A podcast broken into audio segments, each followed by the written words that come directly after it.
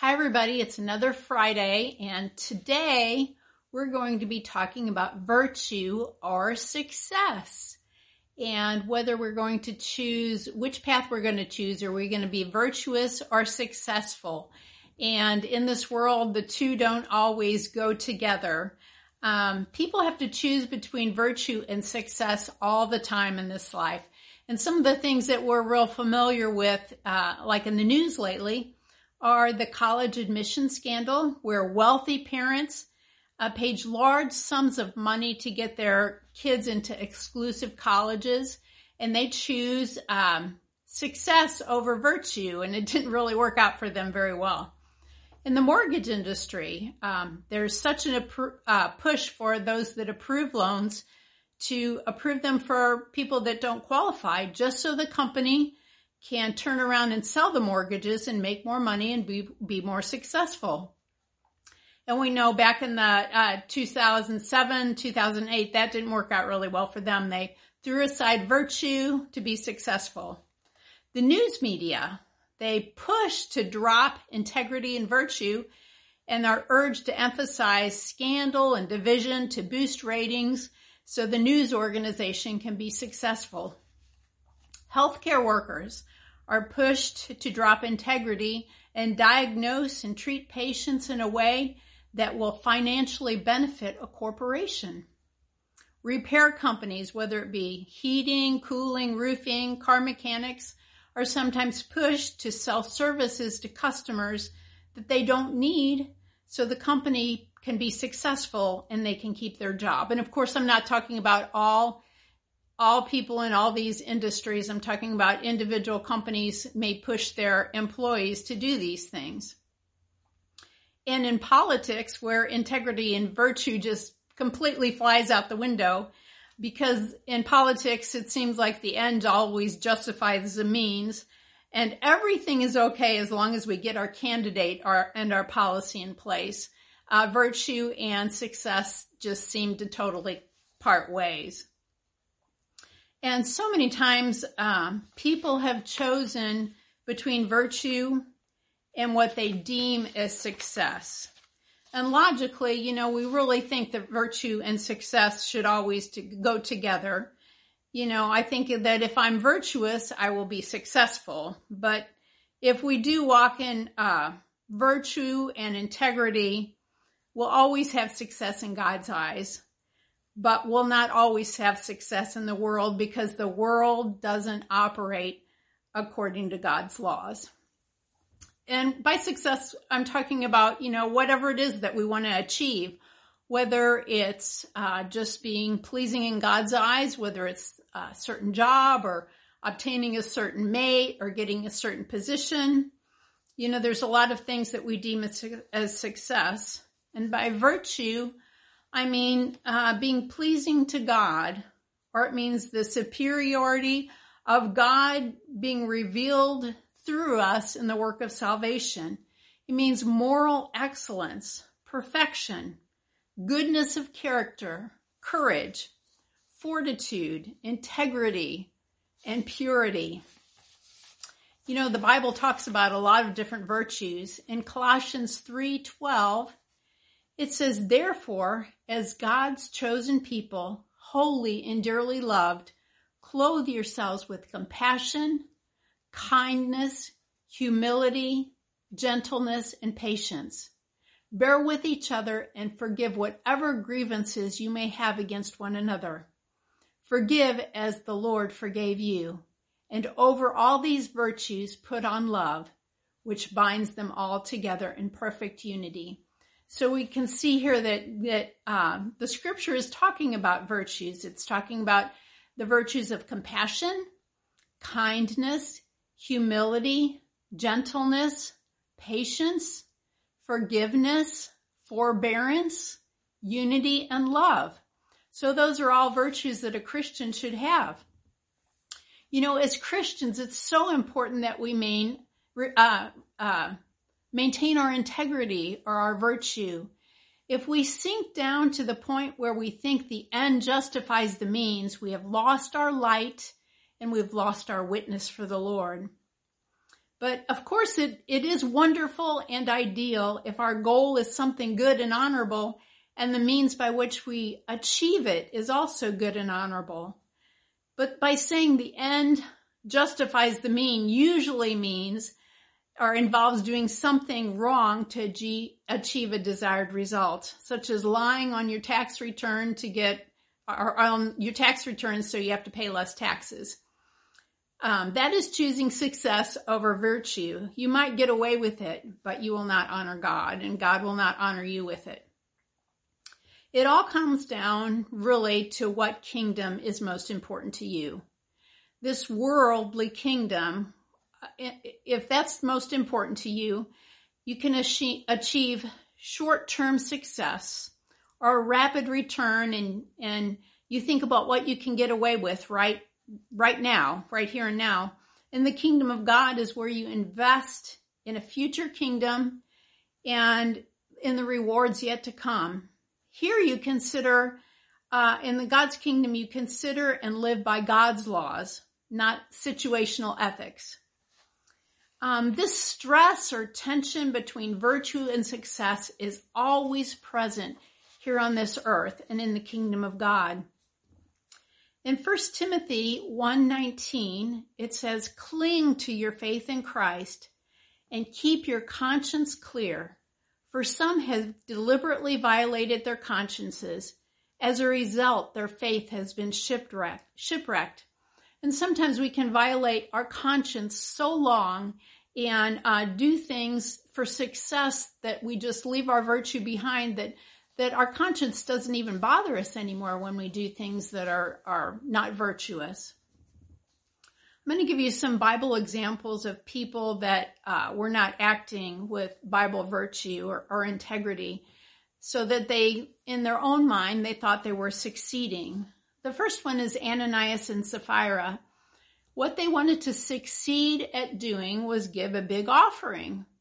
But you know, they lied about it and they deceived, um, they deceived the apostles. They were trying to deceive the apostles, but they didn't deceive the Holy Spirit. And in the end, they didn't deceive the apostle, apostles either.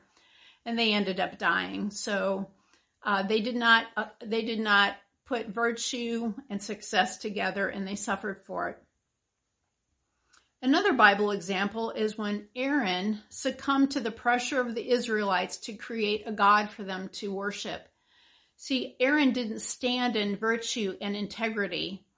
He um, needed that. He needed to have the success of the approval of the people, and he just succumbed to that pressure. Pressure, and so he had the success of getting the approval of all the people, and he was the big man because he, he you know, organized the building of, or the uh, creation of that false god, but he lost his integrity and he lost his virtue. Another example is a man called Gehazi, and he lied and he took money and goods from Naaman as a payment for healing. And it ended up that he got leprosy for that. See, he, his success was obtaining that money, obtaining that offering and he lied to do it and he was deceptive and he ended up suffering for it. He lost his integrity to succeed at something. Some present day examples that I know about are, are that I've seen are fundraising scams to get money um, in ministries. I'm talking about, you know, things that I've seen in churches and ministries that we all have to be very careful of. Um, they leave virtue and integrity for the success of raising money. They know that they need to have success in ra- raising money and they can't raise the amount of, they don't feel like they can raise the amount of money they need um, in ways that are full of integrity and virtue. So they leave that um, and use ways that are not virtuous. I know of an instance that a church board voted to keep a pastor in place who was caught um, in bizarre sexual sins and who was physically abusing his wife. You know, they did that because the pastor was a really great pastor and he was a very charismatic leader. So they chose success over virtue. They wanted to keep that man in that position because he was successful at what he did but he was not virtuous and he had no integrity. Another example is a youth minister caught in adultery is sent to another church to be their youth pastor without any counseling or repentance or a time of proving because he's a great youth minister and that church really needs a youth minister desperately and their need their need for having a successful youth ministry supersedes integrity and virtue. Are churches that need to provide a perfect worship experience so they hire in musicians and singers who are not Christians to lead worship and who may have been singing in a bar or someplace like that the night before because the success at their worship experience is more important than integrity and virtue. And you have to think, you know, as church members, are you con- concentrating our virtue, our success? Are you putting pressure on your church leadership or your ministry for virtue and integrity or for success and performance? You know, virtue and integrity do not always produce worldly success. On the other hand, the world and those whose minds are worldly will often shun you and throw you out. You have to understand that success in God's eyes is so much different than success in the world's eyes. In 1 Peter 15, it says, But now you must be holy in everything you do, just as God who chose you is holy. For scripture says, you must be holy because I am holy. You know, I really encourage you to go to God's word and just make a list of the attributes of God's character. And the Bible says we're supposed to reflect God's character and see if you're reflecting God's character. And then I also encourage you to go to scripture and make a list. Just make a list of the sinful, sinful behaviors mentioned in the Bible and just, you, you can just go to the New Testament. I mean, there's just list after list after list of, of sinful behaviors mentioned. And just, just look at it and see if you're reflecting God's glory or if man's sinful nature is reflected in you.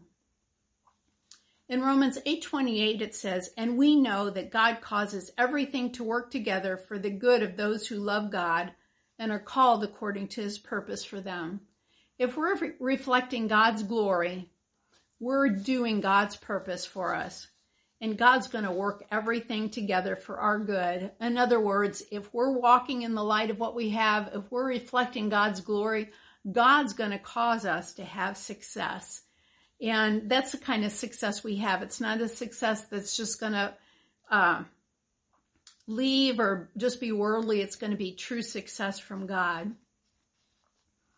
In 1 Timothy 6, verse 6, it says, Yet true godliness with contentment is in itself great wealth. After all, we brought nothing with us when we came into the world, and we can't take anything with us when we leave it. So if we have enough food and clothing, let us be content.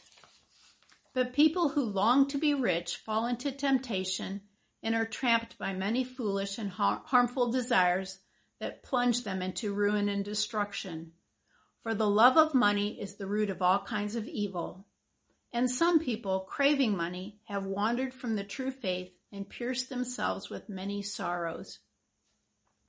So we want to make sure in uh, when we're striving after success that we're um, content with the things that God has given us that we're not always striving for things that that um, can't really make us happy. We want to be full of the things that God wants us full of. And here's a really, really important scripture. If you're struggling with this, uh, you know, I want to be successful. I want to, uh, you know, make a name for myself. I want, you know, I want to, whatever your goals are, uh, Joshua 1 8. This is such an important scripture. It says, This book of the law shall not depart from your mouth, but you shall meditate in it day and night, that you may observe to do according to all that is written in it. For then you will make your way prosperous, and then you will have good success. See, there's our word there. That's how we have success. Have I not commanded you? Be strong and of good courage. Do not be afraid, nor be dismayed, for the Lord your God is with you wherever you go. You know, sometimes we feel like we need to have success so badly, or we want to create success so badly in another person's life or in our country that we try to take things in our own hand and do things that are maybe unscrupulous or unlovely or unbecoming for a Christian. And it will not prove to have success. And so here in Joshua 1, 8 and 9, it tells us how we can have success. And we want to stick with God's word, not with doing things our own way. And you know, all of this that I said today, most importantly, living a life full of virtue is vital if we're going to pass our faith down to the next generation. Um, it doesn't matter what we accomplish, what we succeed at in this world. If we pass on for this from this world and um, people see us as lacking virtue or lacking integrity, we will have accomplished nothing. If success is more important to us than virtue, we will be cast aside as religious hypocrites, much like the Pharisees. And we don't want that. So no, ma- no matter what we lose in this life, let's always stick with virtue and integrity and God will honor us and God will cause us to be a success in his kingdom. And that's the most important thing of all. So let's intentionally in everything that we do be full of virtue and God will make, make us a success. Bye bye.